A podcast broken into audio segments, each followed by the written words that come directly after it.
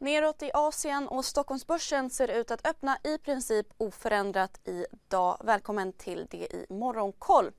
Gamingbolaget Embracer rapporterar en rekordhög omsättning och ett rekordhögt justerat resultat i kvartalet även om det senare var under marknadens förväntningar. Den organiska tillväxten landade på 35% vilket var mer än väntat men bolaget sänker samtidigt resultatprognosen för helåret på grund av lanseringar i det senaste kvartalet. Trädgårdsskötselbolaget Green Landscaping redovisar ett högre resultat och omsättning jämfört med i fjol samtidigt som rörelsemarginalen minskade. Storägaren och styrelseledamoten Pierre Siri har sålt 100 miljoner kronor i bostadsplattformen Hemnet. Försäljningen motsvarar en femtedel av det tidigare innehavet.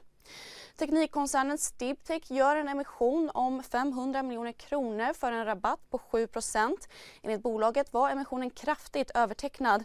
Även kontrakttillverkaren Hansa gör en emission om 150 miljoner kronor för en rabatt på 10% och även den var kraftigt övertecknad.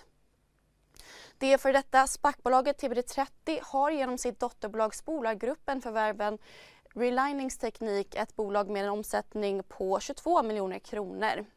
Vidare till Asien där Tokyobörsen backar svagt. Shanghai och Shenzhen faller 1% och i Hongkong faller Hang Seng-indexet över 2% med breda fall i techsektorn. Det efter techjätten Tencents besked om att sälja av aktier i matleveransbolaget Meituan för 20 miljarder dollar. Där det finns ett samhälle, där finns det brott. Krimrummet är podden som tar brottsligheten på allvar.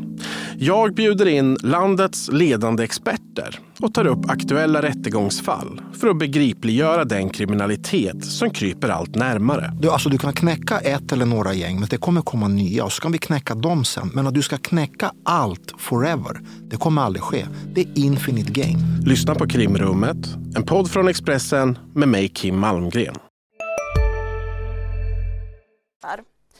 Även speljätten NetEase tappar 10% i Hongkong. Det efter att amerikanska Blizzard Entertainment sagt att man avslutar sin gamingverksamhet i Kina. I USA stängde börserna neråt. S&P 500 var ner 0,8% och Nasdaq 1,5% Detaljhandlarna föll brett efter handelskedjan Target rasat 13% rapport på sin rapport där bolaget räknar med att julhandeln tynger helårsprognosen.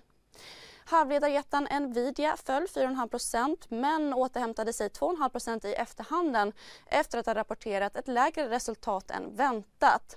Cisco som tillverkar nätverksutrustning däremot steg 4% i efterhanden efter en bättre omsättning och vinst än väntat i kvartalet.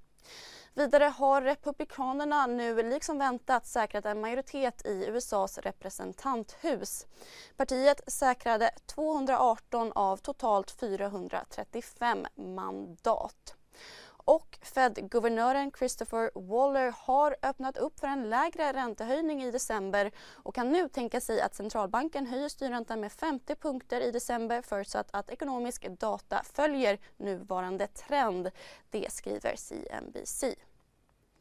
På agendan idag ytterligare rapporter från bland annat Better Collective och Eolus Vind.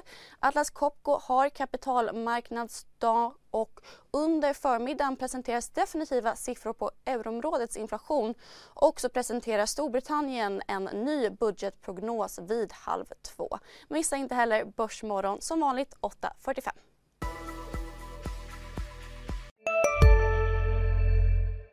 Har du också valt att bli egen? Då är det viktigt att skaffa en bra företagsförsäkring. Hos oss är alla småföretag stora och inga frågor för små. Swedeas företagsförsäkring är anpassad för mindre företag och täcker även sånt som din hemförsäkring inte täcker. Gå in på swedea.se företag och jämför själv. Hej, Synoptik här. Hos oss får du hjälp med att ta hand om din ögonhälsa. Med vår synundersökning kan vi upptäcka både synförändringar och tecken på vanliga ögonsjukdomar. Boka tid på synoptik.se.